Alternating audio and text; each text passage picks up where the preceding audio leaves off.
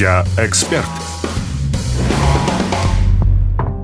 Всем добрый вечер, друзья. В эфире программа «Я эксперт», и сегодня ее ведущая я, Ксения Кушербаева.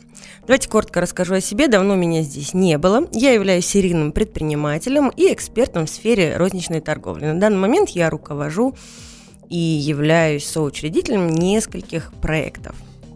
Это ритейл-проекты, розница, сети магазинов мужской и женской одежды в разных городах Казахстана. Это коворкинг, где мы предоставляем рабочие места в торговом центре «Форум» э, всем тем, кто ищет офисы или просто свободные или незакрепленные места рабочие. Также у меня есть консалтинг, обучение. Недавно я провела первый масштабный ритейл-форум для ритейлеров. И еще есть строительное направление, где мы строим жилые комплексы и таунхаусы. Направления разные. А, я всегда говорю о том, что система управления, принципы управления везде в принципе одинаковые. Если ты знаешь методологию, если ты понимаешь путь, если ты понимаешь карту, если ты понимаешь основные правила, то ну, все везде будет работать. О чем сегодня хочу поговорить? Э, в моих компаниях сейчас такой трансформационный период в проектах, когда меняется команда, и основной упор и ключевой сейчас задачей для нас всех является найм и закрытие позиций. Какие-то люди уходят сами, какие-то люди, каких-то людей мы просим уволиться, э, но неизбежно увеличивается количество открытых позиций. В конце эфира, думаю, расскажу, какие позиции у нас открыты, и, возможно, кто-то из тех, кто слушает нас сегодня, станет нашим сотрудником. Я всегда говорю, что в первую очередь, когда люди уходят или мы просим их уйти, что это нормально, и что в любой компании наступает период, когда те или иные люди по каким-то причинам перестают э, ей подходить. Когда для роста, для движения э, или для стабилизации каких-то процессов нужны совсем другие люди. И абсолютно нормально, что какие-то люди перестают подходить к компании. Также абсолютно нормально, что что-то меняется в компании, меняются бизнес-процессы, меняется стратегия, меняются цели, меняется видение собственника. Абсолютно нормально, если те люди, которые работают сейчас, будут с чем-то не согласны и сами примут решение уходить. И тот, и другой м- вопрос, и та, и другая ситуация абсолютно нормальны. Принято считать, что если э, человека увольняют, то все это что-то плохое, и все стрессуют, и все ходят, шушукаются по углам. Э, в корне неправильно. Любое увольнение должно быть прозрачным, любое увольнение должно быть понятным. И ну, моя первая рекомендация очень важная. Если у вас кто-то увольняется, если вы кого-то увольняете, выходите к людям и открыто, понятно объясняйте причины. Это снимет эмоциональное напряжение и нагрузку из тех, кто уходит, и из тех, кто остается. Потому что любое увольнение психологически, эмоционально тяжело. Э, и все те, кто останется, на них это тоже будет отражаться. И важно с людьми разговаривать. Но в первую очередь сегодня мы поговорим все-таки про найм и про поиск. И я хочу сегодня говорить не про техники и методологию найма с точки зрения оценки кандидатов э, на интервью, а про самый-самый первый этап, э, который называется определение профиля должности или портрета должности. Почему-то многие предприниматели и даже я иногда пренебрегаем этим пунктом, а он самый важный. Это самый важный ключевой этап в поиске. Мы не кидаемся размещать везде объявления. Мы не кидаемся э, к друзьям, соседям и родственникам спрашивать, а нет ли у вас бухгалтера, ассистента или кого-то еще свободного. В первую очередь наша задача сесть и очень внимательно, очень серьезно прописать профиль должности или портрет кандидата. Что это такое? портрет кандидата. Да, само слово портрет, что это мы с вами садимся и рисуем нашего идеального сотрудника. Профиль, анфас со всех сторон максимально подробно мы должны его описать. Это очень важно, потому что чаще всего, пропуская этот пункт, мы в попыхах, торопясь закрыть позицию, закрываем э, вакансий не теми людьми, которые на самом деле нам нужны. И что мы в итоге получаем? Что неделю, вторую или месяц работает человек, и мы понимаем, что те или иные качества, которые нам нужны, мы в нем не находим. Мы понимаем, что тот или иной функционал он просто не может выполнить, не потому что он плохой, а просто потому что он изначально не умел этого делать, а мы не уточнили. я сталкиваюсь очень часто с этим, что вот вроде взяли, вот классный, а вот это не умеет, а вот это не делает, и в итоге через месяц э, у нас либо собственник, либо руководитель садится и начинает говорить о том, что все, кандидат плохой, сотрудник плохой, мы опять его увольняем, опять негатив и так далее. И на самом деле ответственность и вина здесь работодателя и руководителя, который изначально для себя не определил этот самый профиль должности, этот самый портрет кандидата. Самый ключевой, самый основной этап, самый важный этап – и первое, что здесь важно знать, что первое, что мы прописываем, это hard skills, да, которые говорят твердые навыки сотрудника.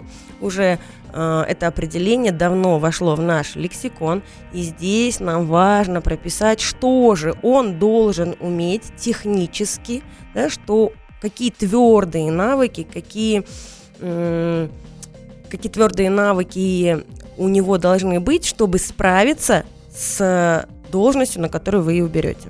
И здесь максимально мы подробно все прописываем.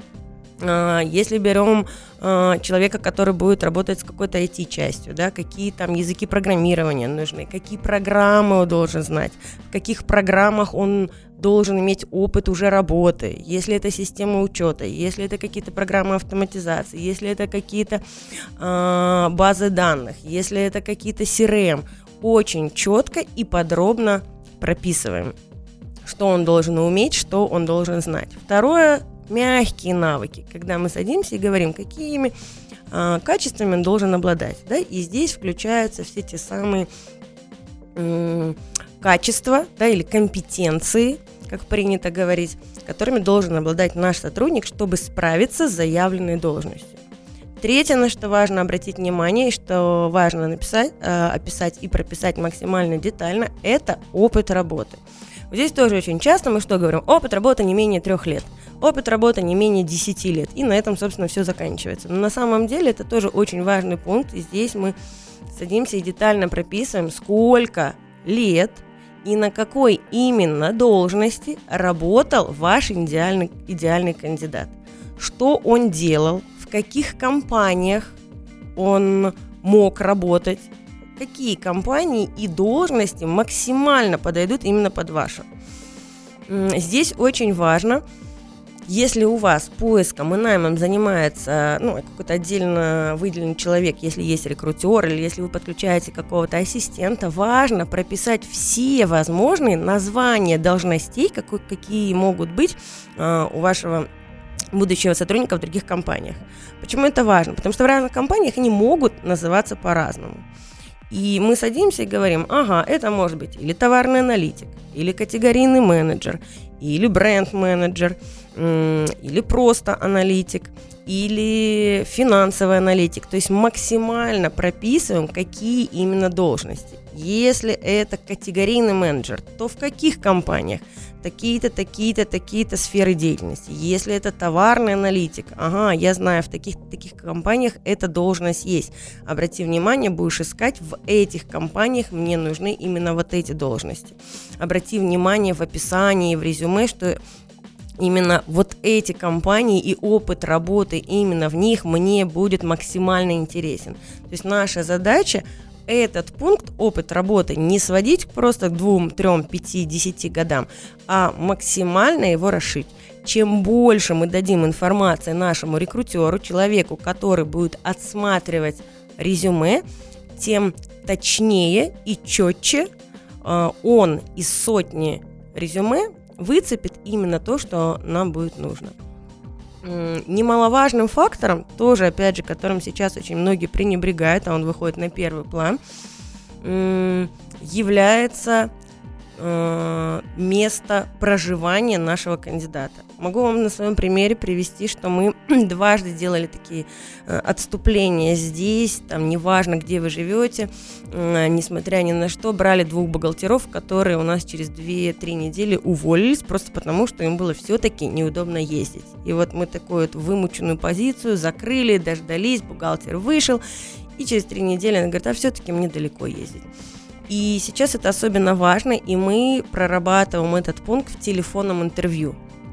Когда сразу уточняем, где живет, когда говорим точно, где наш офис, когда спрашиваем, готовы ли там задерживаться или как, ну, есть ли транспорт, как готовы работать, как не готовы работать.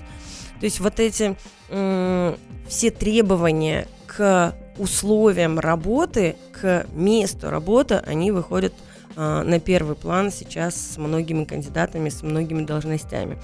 Очень много позиций, очень много сливается кандидатов, потому что не уделяется этому пункту э, достаточное внимание. И если раньше мы чуть ли не уговаривали, вот задача рекрутера была, несмотря ни на что, уговорить человека все равно выйти на работу, а там условно, да, мы так понравимся, у нас так классно и так далее, и он останется, то теперь мы чуть ли не отговариваем кандидатов, потому что понимаем, что это будет наше зря потраченное время. И бессмысленно убеждать человека у нас работать, каким бы он классным не был, бессмысленно создавать условия и обещать э, там, выделять деньги на проезд и чуть ли не давать водителя, все равно в какой-то определенный момент появится место, которое будет удобно с точки зрения проезда, которое будет рядом с домом, а, и наш кандидат уйдет. А мы потратим время с вами на адаптацию, на обучение, вовлечем уже человека в много процессов, уже какие-то задачи будут даваться, и ну, это будет просто потеря и нашего времени, и энергии, и сил, а, и финансов. Следующее, что важно, очень важно детально прописать, какие результаты работы на, дол- на данной должности вы ожидаете э, от своего будущего сотрудника. Тоже очень часто пренебрегают этим пунктом, э, либо вообще его не делают. А это очень важно. Что я хочу, чтобы наш сотрудник, который выйдет, что он должен сделать? будет еще круче, если вы все ожидания от своего будущего сотрудника оцифруете и разговаривая с ним уже на интервью, будете говорить на языке цифр. Говорить, смотри, товарищ, мои ожидания от того, что ты придешь ко мне, такие такие-то в цифрах, такие-то, такие-то в сроках. И тогда у нашего кандидата, опять же, да, не будет каких-то неправильных ожиданий и от должности, и от вас, как от работодателя. И вы вполне открыто на испытательном сроке сможете с ним отрабатывать. А, вернемся мы с вами после рекламной паузы. Осталось еще несколько пунктов, пунктов, которые важно учесть при формировании профиля кандидата.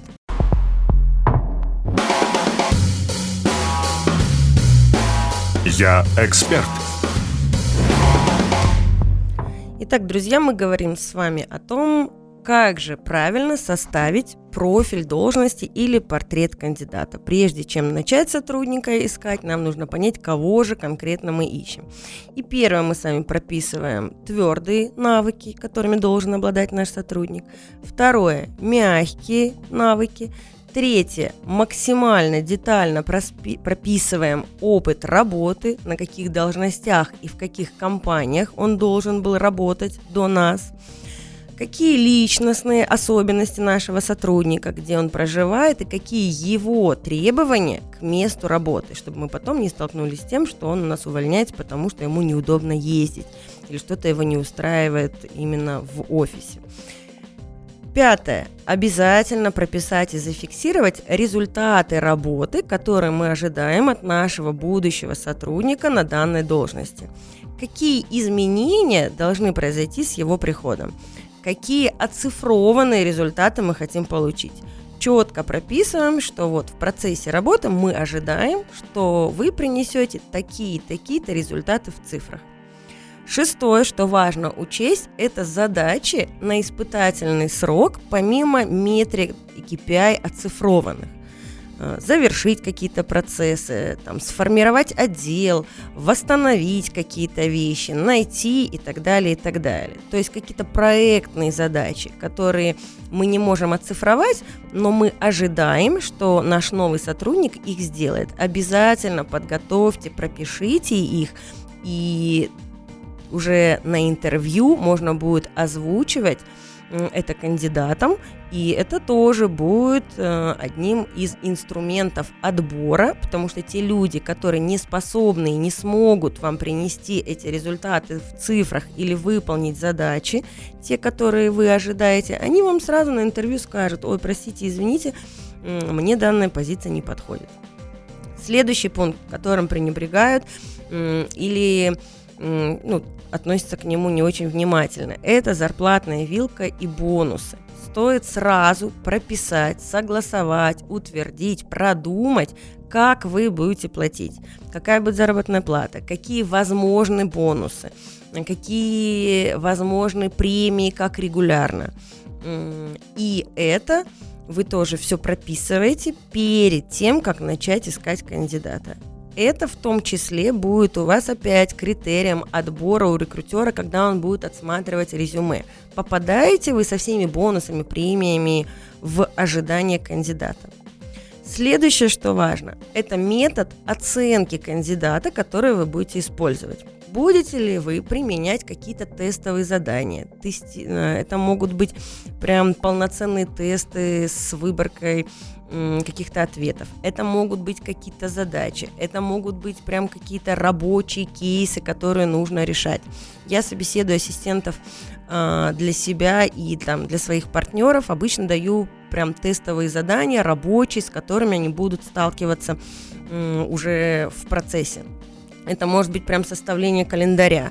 Это можно под диктовку, я читаю какое-нибудь письмо и говорю, а теперь составьте правильно там протокол или повторите это письмо, или теперь каким-то бюрократическим, прям книжным языком переведите вот коротко это голосовое сообщение и вышлите мне.